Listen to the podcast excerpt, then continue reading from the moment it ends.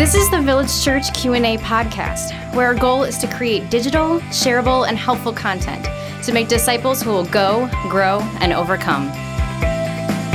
Hey, Village Church! Welcome back to the Village Church Q and A podcast. Pastor Tim and Pastor Michael with you, and listeners, we have three favors to ask you. Number one is would you please submit a question? You can do it in one of two ways. You can go to the Village Church app or you can go to the Village Church website, vcob.org.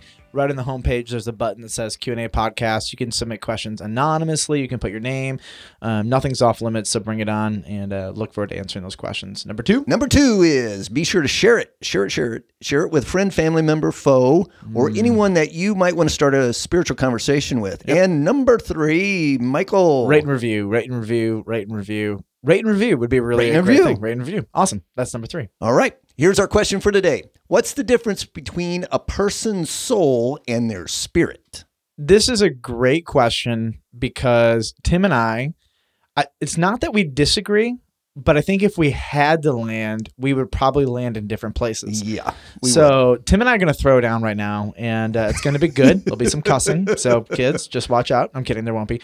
Um, so there are two um, main beliefs on this subject, and um, and so the first one is called trichotomy. Trichotomy means that they're human beings in our physical spiritual makeup. We are body, soul, and spirit. Yes. And so in trichotomy, tri because tri means 3 mm-hmm. uh, the humanity has three basic parts. There's the physical, which is our body, and uh, our soul, which is the essence of our being, maybe personality, etc., and then our spirit, which is what co- what connects us to God. Okay, and that's the, where I would land.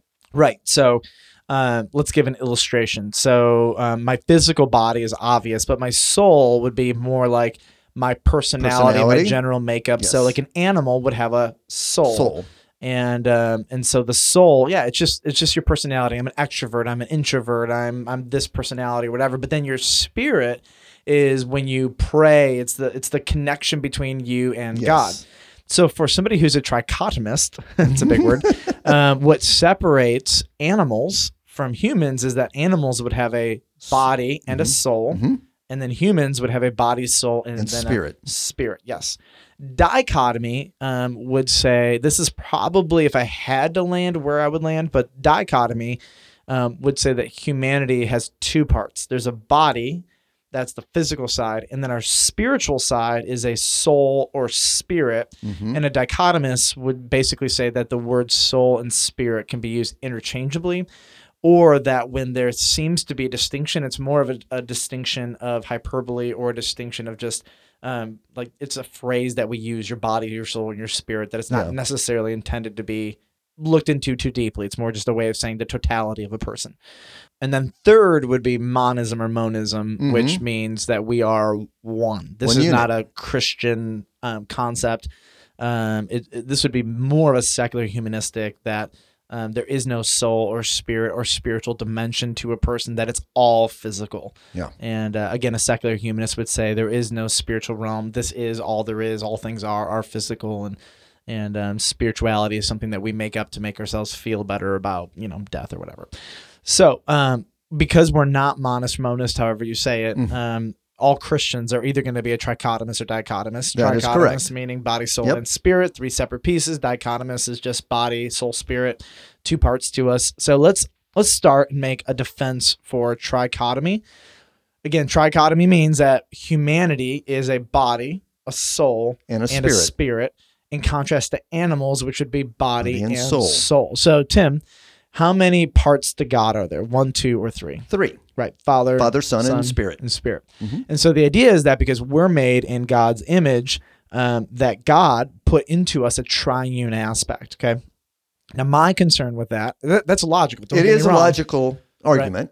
Right? Um, but my, I guess my concern for that is twofold. Number one, the Bible doesn't necessarily make that direct connection. I agree. Um, but then number two, this isn't a good defense. This isn't like a legit defense to put it down. I'm just saying it's mm-hmm. where my brain typically goes. Um, God is infinitely more complex than us. Absolutely. It would make sense that there would be greater levels of complexity in the Godhead than there would be in humans.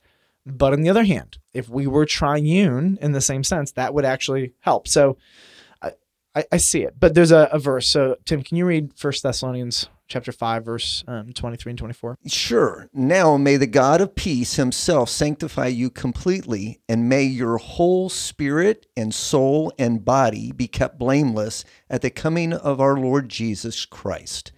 He who calls you is faithful, he will surely do it. So there it is, all three per- parts of a person. Yep. And so the tri- so the trichotomist would say, look, the Bible says there's a body, there's a soul, Soul, and a spirit. spirit. Yes. And the dichotomist would look at that and say, no, this is just a general reference for the totality of Yes. the person. And uh, I think sometimes in Bible translation, interpretation, application, Bible study, we can get so lost in every nuance Mhm. of every word and forget about um, the fact that they have idioms just like we did. Right. You know, like if if if somebody was studying English two thousand years from now, and uh, they found the phrase "What's up," they would be like, "Why are they constantly looking up?" You know, well, that's not kind of the point of it. Right. If you took everything literally, hmm you'd misunderstand a lot of things. And so that would be the question for a trichotomist versus a dichotomist. Tim, you would land that this is more Paul's way of saying, no, there are different aspects. There are different aspects to a human being. Yep. And that and that's where I would land. And yes, I do accept euphemisms of of scripture that Of course that, do, that they would have those. Yep. But I I see that the biblical writers do make a distinction between the personality of a person and the spiritual eternal part of a person. So let's talk about Hebrews chapter four. Okay. um, because uh, when we talked about this a couple weeks ago, actually, this very question, and you brought up Hebrews chapter four uh, about how um, the distinction is made that the Word of God pierces soul and, And spirit, spirit, and that there's like this this distinction between the soul and the spirit.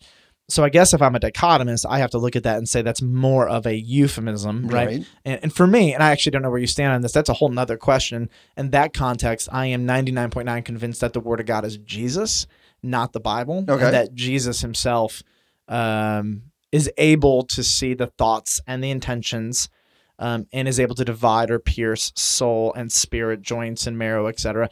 Um, so I could see your defense of that. Everything else is literal. Okay. Yeah. Then why isn't that? Why isn't that literal? is that a euphemism? I, I could see that. Is there a difference between the soul and the spirit? I guess I'm wondering why Jesus would need to pierce that, but then why does he need to pierce marrow as well? So whatever, that doesn't help my case anyway. Um, but if it is a euphemism, then dichotomy would probably be a more accurate thing. If it's being literal, then you know trichotomy is better. Now, listeners, I hope what you hear right now is this is a we'll say tertiary theological issue of which two guys on staff at a church who love each other a ton can say, uh, no, you're wrong, Pastor Michael, because of the Bible. And then I can look at him and say, no, you're wrong. And actually, I have no action.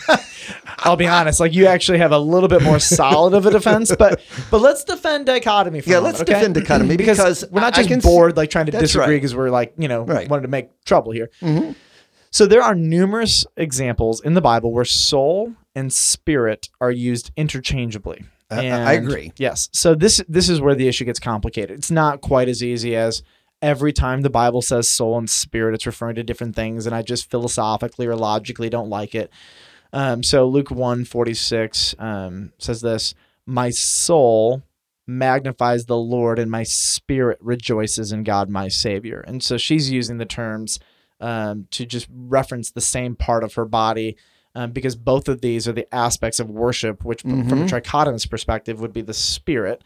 Yes. But she is a she's applying to the soul things that a trichotomist would say only the spirit does, and she uses both words. Isaiah um, chapter twenty six verse nine: My soul yearns for you in the night. My spirit within me earnestly seeks you. And in in the poetry of Isaiah twenty six, these are it's a rhetorical device where they use synonyms to Yes. reference the same entity. right. Um, we have Romans 12, 1 and 2, just as, as an example that even Paul um, uses the phrase body and mind. Um, sometimes he uses the word body and spirit. Yes. Sometimes he says body and soul. Mm-hmm. Generally, generally as a phrase communicating the totality of a person.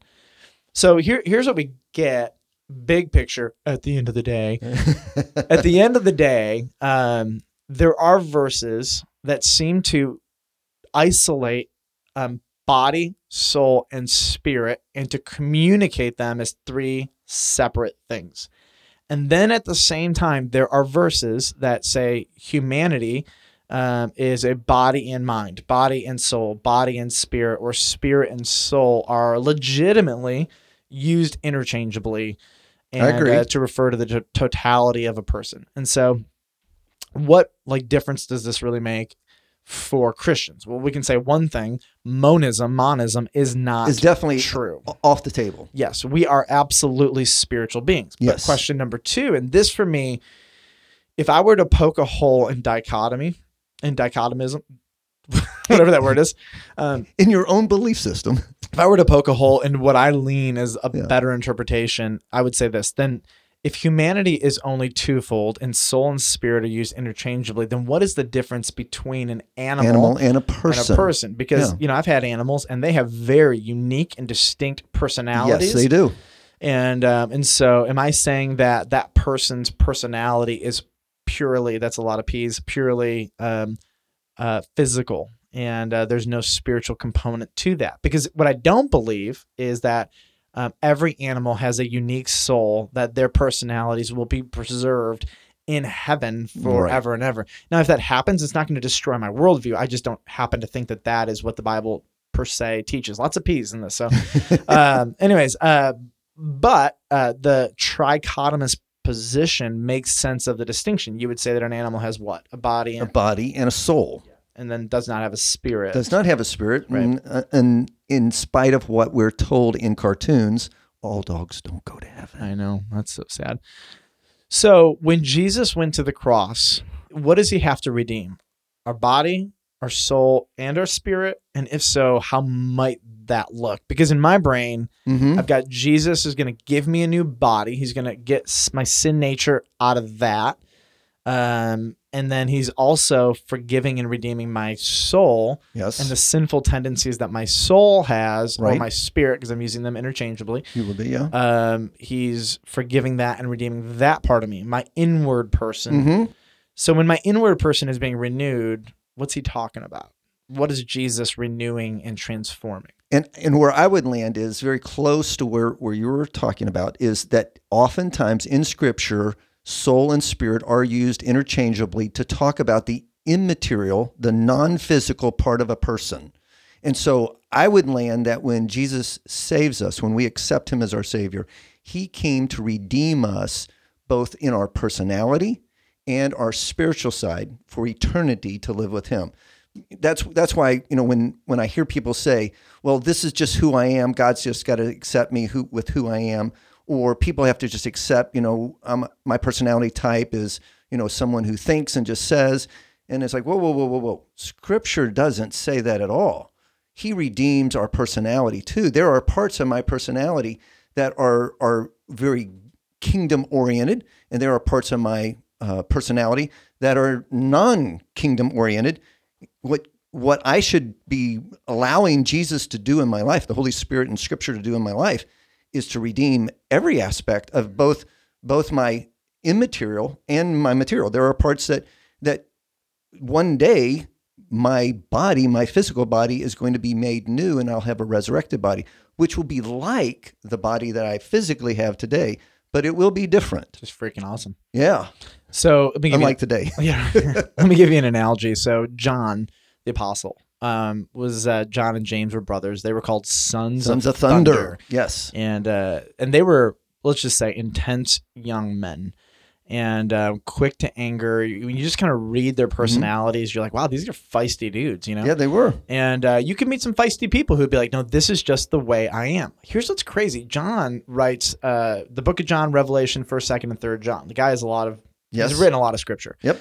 And uh, and then at the end of his life, he is no longer even thought of as the son of thunder, uh, but he is the apostle of love. Love. That there is something so transformative that happened in his, we'll say, personality, Personality. um, and I, and I would say in his spirit, but just Yes. the spiritual component of him um, so transformed that he was no longer an aggressive, young, hyper reactive, intense dude.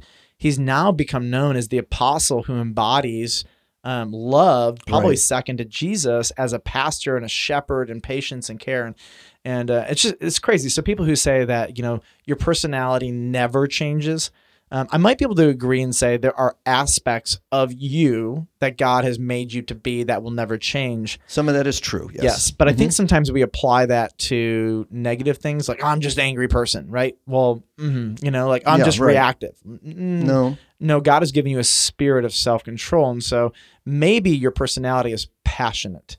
Yeah. Maybe you have a high justice radar. Um, that might not change, but how you react to those things that God is um, trying to increase your spirit of self control so that you can control how you, at your core, your personality responds to life. And so that's what we see in John. I have this hunch that John, even as a son of thunder, had um, now great love, but it was masked in all of his emotions and lack Right. of self control. And as he grew, that love was able to be um, harnessed and used really well. So, just as a, a biblical example of what that might look like. Yeah. Um, so, if you're pastor, Tim, let's say you're a trichotomist. Oh, you are. Okay. Yeah, I am. So, if I get up and I start talking about soul and spirit, because I'm a dichotomist, and at least in how I speak, I'm a dichotomist. I'm not Mhm. necessarily convinced of that 100%, but I talk like a dichotomist. So if I start using the word soul and spirit interchangeably in a sermon, and you are a staunch dichotomist, right? Do you do you need to be upset with me if I'm Not using these all. terms interchangeably? Not Okay, at all. Why not? Nope. Nope. I have no reason to get bent out of shape over that. I, I see them as separate. I see them as separate components to a human being. But by using them interchangeably, as long as you're using soul and spirit interchangeably, as as you were saying, sometimes scripture does. Yep. And as long as you're not monist, I'm I'm perfectly fine. Yep, good. So if you're a monist, no, No. bueno. You cannot no. be a Christian and be you a monist. You cannot be a. Christian and, and not see Yep. there is an immaterial spiritual side of human beings. And, and whether it's monist or monist, I'm not quite sure how to I don't know how pronounce to it. I never it have. either. And I keep hearing actually different like smart people say it differently, and I'm like, well, all right, I'll just I'll just say them both every time I say Mm-hmm. There it. you But go. well, I hope that helps our audience, and our, our goal is to help you make big deals out of big things, little deals out of little, little things, but in all things, think biblically. That's right. And uh, also, just to show you how two brothers who think differently on a number of issues, which is great, and we think similar, similarly on the majority of issues, which is also great. But That's right. just to show you, like, hey, here's how you disagree on tertiary issues. And I hope that helps our audience.